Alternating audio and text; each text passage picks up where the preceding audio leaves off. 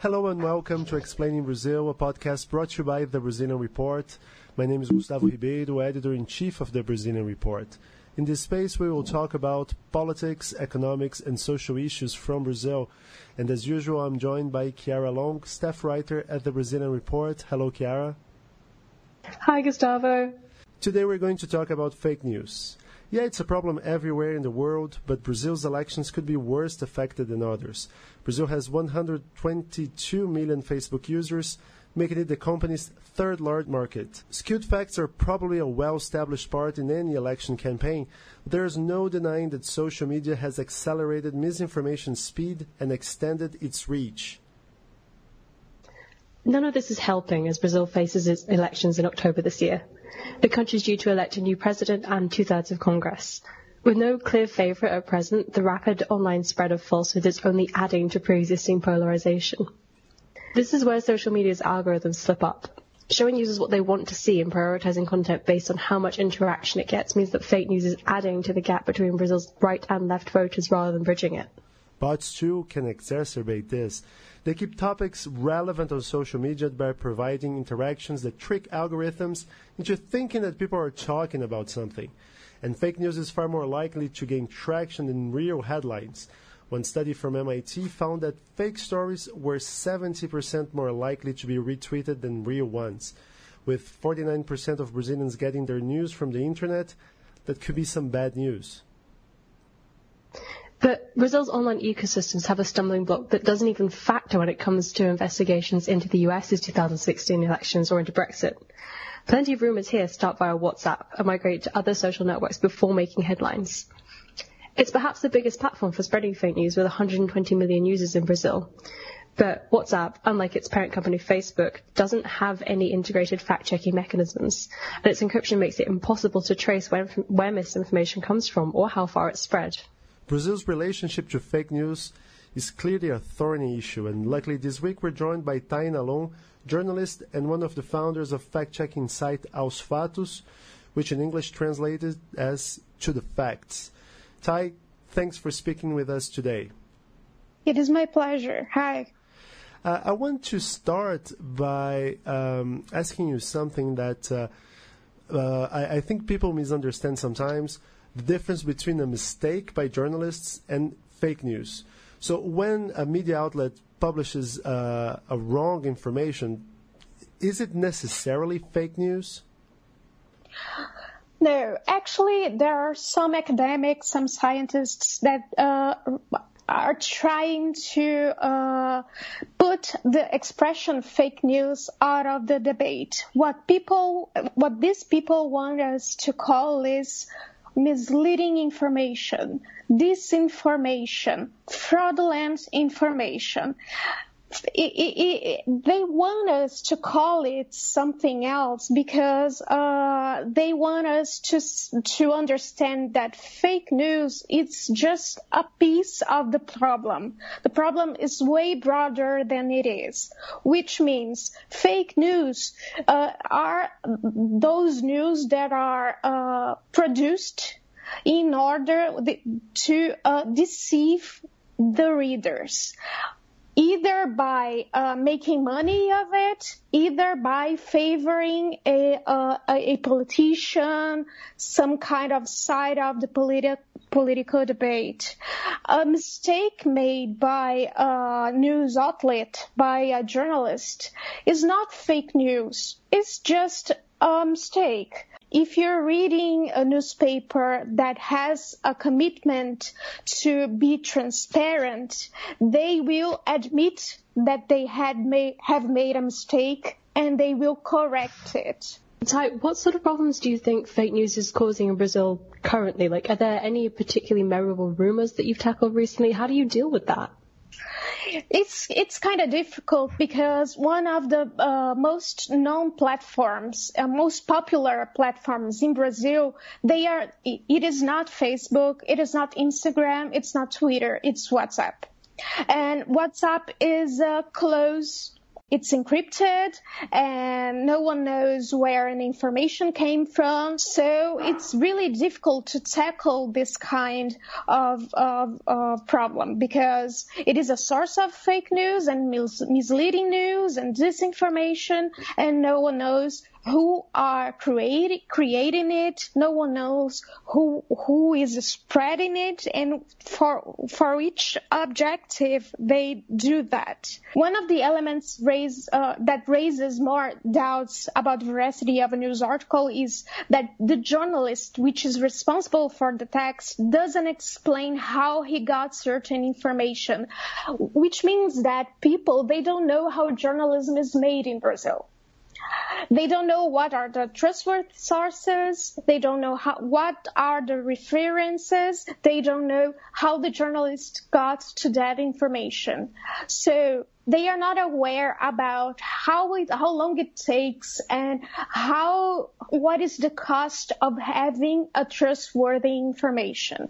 And most of all that they don't they they need to fact check by themselves some kinds of information they receive through WhatsApp. So WhatsApp's a problem mostly because people don't know how to use how to consume the news they receive through WhatsApp. And they don't go to trustworthy websites to fact check them or to read the news. It's some kind of a new habit people are growing about uh, reading things on WhatsApp instead of reading it on the on trustworthy websites or on TV or, or news TV or on radio stations. So it's some kind of new phenomenon, I think. Are there any particularly memorable examples of rumors that you've tackled, Tai? Yeah, uh, recently, last month, uh, uh, we had a very it, it, was a very sad actually episode of fake news because uh, Marielle Franco, uh, Rio de Janeiro's councilwoman, was shot dead and well, she was murdered actually. After her death, two two days after her death or three days after her, her death, uh, people started to share through WhatsApp uh, some information about some false information about her being linked to uh, crime actually that she was uh, married to a former uh, drug dealer, very famous drug dealer here in Rio, which was called Marcinho VP, a judge in Brazil. Uh, in Rio, actually, uh, shared this kind of information on Facebook. And uh, a, repre- uh, a, representative from uh, Distrito Federal, Federal District here in Brazil, also tweeted uh, um, information saying that Marielle was linked to crime and was financed by the crime and was married to a drug dealer. So this kind of false information is spread like wildfire. And we fact checked that.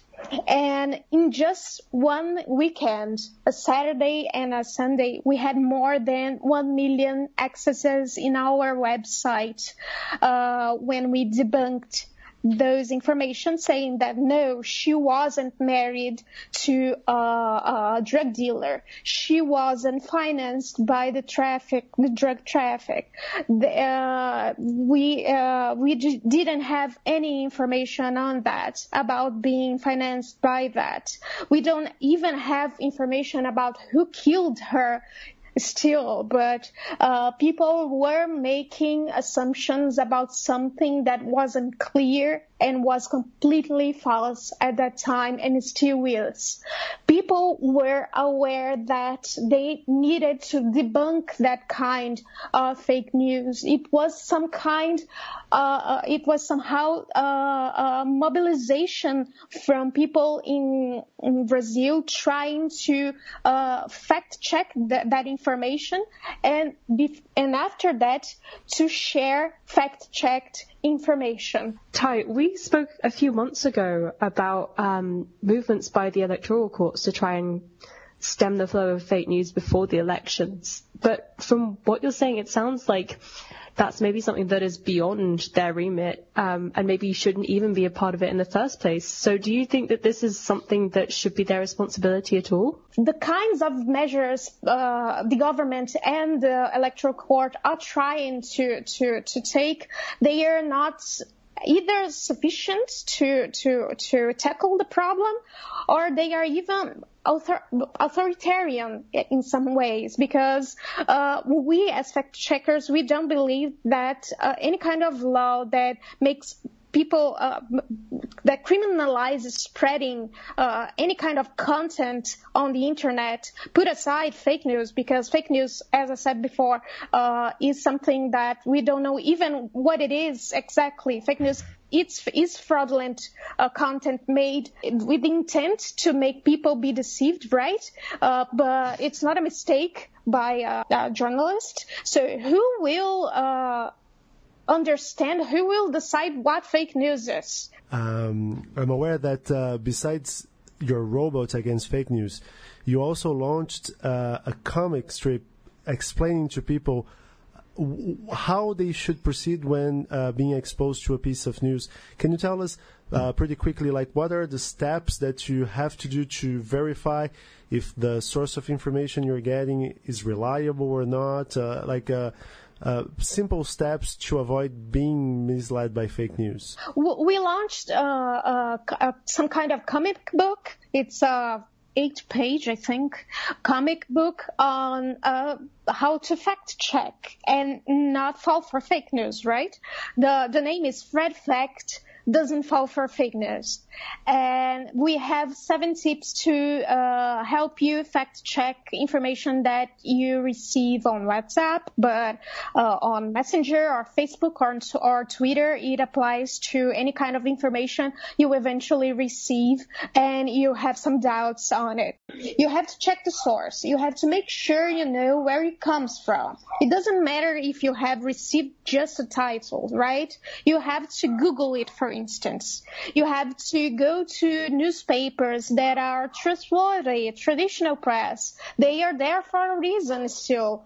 I know people can be uh, uh, some kind of skeptical about traditional press, but it is a legitimate source of information because uh, journalists, journalists that work there, they have a method and they are responsible for the information they spread. There are some websites that copy the layout of the major newspapers like uh, New York Times, ABC, I don't know, in, uh, uh, and instead of being like ABC News, they they say they are ABCD News. There's other tip that you have to read the full story. I know it is it is it is obvious, right? It's it's kind of lame just say please read what you're actually sharing.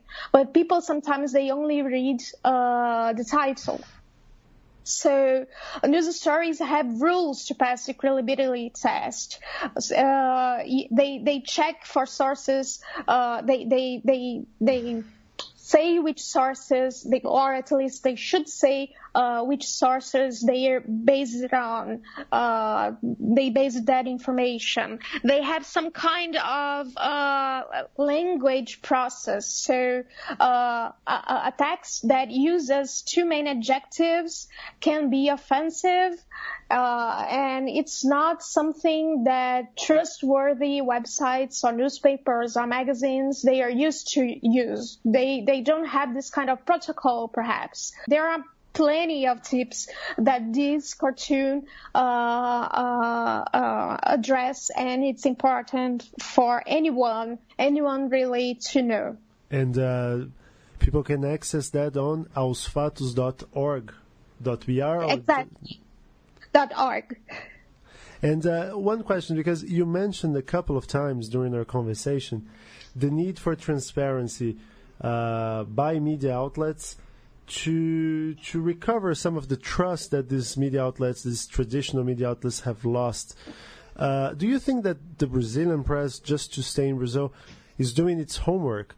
It's uh, reaching out to readers and uh, showing more transparency, showing uh, how they do what they do and why uh, it is important to have strong media organizations? They are aware that they are losing credibility because of it, but they don't have the resources, financial resources, or even uh, the, the professional resources actually to to tackle this kind of problem. So uh, we have, yeah, we have a problem. Uh, the news they are not talking to people in a way that they convince those people they they matter right? That that journalism as professional journalism with method, which is uh, uh, accurate, which is made by professional journalists that are trained and specialists on some kind of subjects. I mean, they are not try- they are they they are losing the battle uh, on uh, on credibility, and yeah, they have to tackle that. They are aware of that. They aren't making enough efforts to to, to solve the problem. Just to go back to something that you mentioned there, Tai, um, resources surely fact checking the sheer volume of of falsehoods or misinformation that that comes up on social media every day is a huge challenge for fact checkers like yourself. Do you ha- have any ideas about solutions to that? Yeah, well, there will always be much more fake news, misleading information, disinformation on the web than fact checkers because it's very easy to create something that is false, right? Because it's fiction, you don't have to investigate anything, right? But it's it, it takes long to fact check something. So we will always be uh, behind because we have to expect facts to happen. We have to have access to data that debunks or confirms some kind of information. So uh, it's difficult. We will always be behind. What we have to try is to develop two crucial models for fact checkers. The first one, artificial intelligence. We have to be able to uh, find uh, uh, pieces of misleading or potentially false information uh, more fastly because technology helps us doing that. It can help us on that. It's still really premature, but we are trying to make things accelerate in order to, to tackle the problem faster. But we also have to educate people we don't we, we it's not it's not sensible to rely only on fact checkers to to find trustworthy information. People have to fact check by themselves. They have to know how to read the news, how to be skeptical but not cynical, right? People have to know what are the basic trustworthy sources. They don't if they are in doubt about something, they don't they don't need to share that. I mean, it's not that they don't need, they can't share that. People have to be aware that sharing something they are, they are not sure that is true can be maleficent because it can reach people they don't even know and they don't even know what those kind of people can do with those kind of information that is misleading. So uh, it's something that you have to rely on. One, education. People have to fact help. People have to be. Uh, we have to teach people and guide people how to fact check by themselves, but also we have to uh, create technology that help us fact check and mostly share trustworthy content because it matters, because it has value and it can change lives. It can change how you perceive the reality and, and be more secure about using uh, social media, about talking to people, about taking decisions about very uh, relevant uh, things such as voting, but as well as uh, taking a medicine, going to a place which you don't know if is safe or not. I mean, uh, there are many uh, advantages. There are many things that you can do uh, if you have the correct information and the trustworthy information. Uh, and if you, and of course, it, if you know that you are receiving and consuming trustworthy information. Thank you, Tai. We are out of time, and uh, but I'd like to thank you for joining us. And thanks to all of our listeners this week. We're glad you joined us. If you like what you heard, please take a few minutes to check out our reporting at the Brazilian Report. You can find new pieces on Brazilian politics, economics, and society every day on our website, and that's Brazilian.report. We'd love to hear your thoughts about this podcast, so please do get in touch and let us know what you think or your suggestions for what else you'd like to hear us cover. You can reach us via the Brazilian Report's website or our Twitter. Our handle is at Brazilian Report. This podcast was written by Chiara Long and produced by me, Gustavo Ribeiro, for the Brazilian Report. That's all for now. We'll see you next week. Kidim bobap kidim bobap kidim bobap kidim bobap kidim babap kidim babap kidim babap kidim bam bibap kidim bing bing dang dang dang dang dang di kudim babam bidom bam babam bibem bim bibam bibam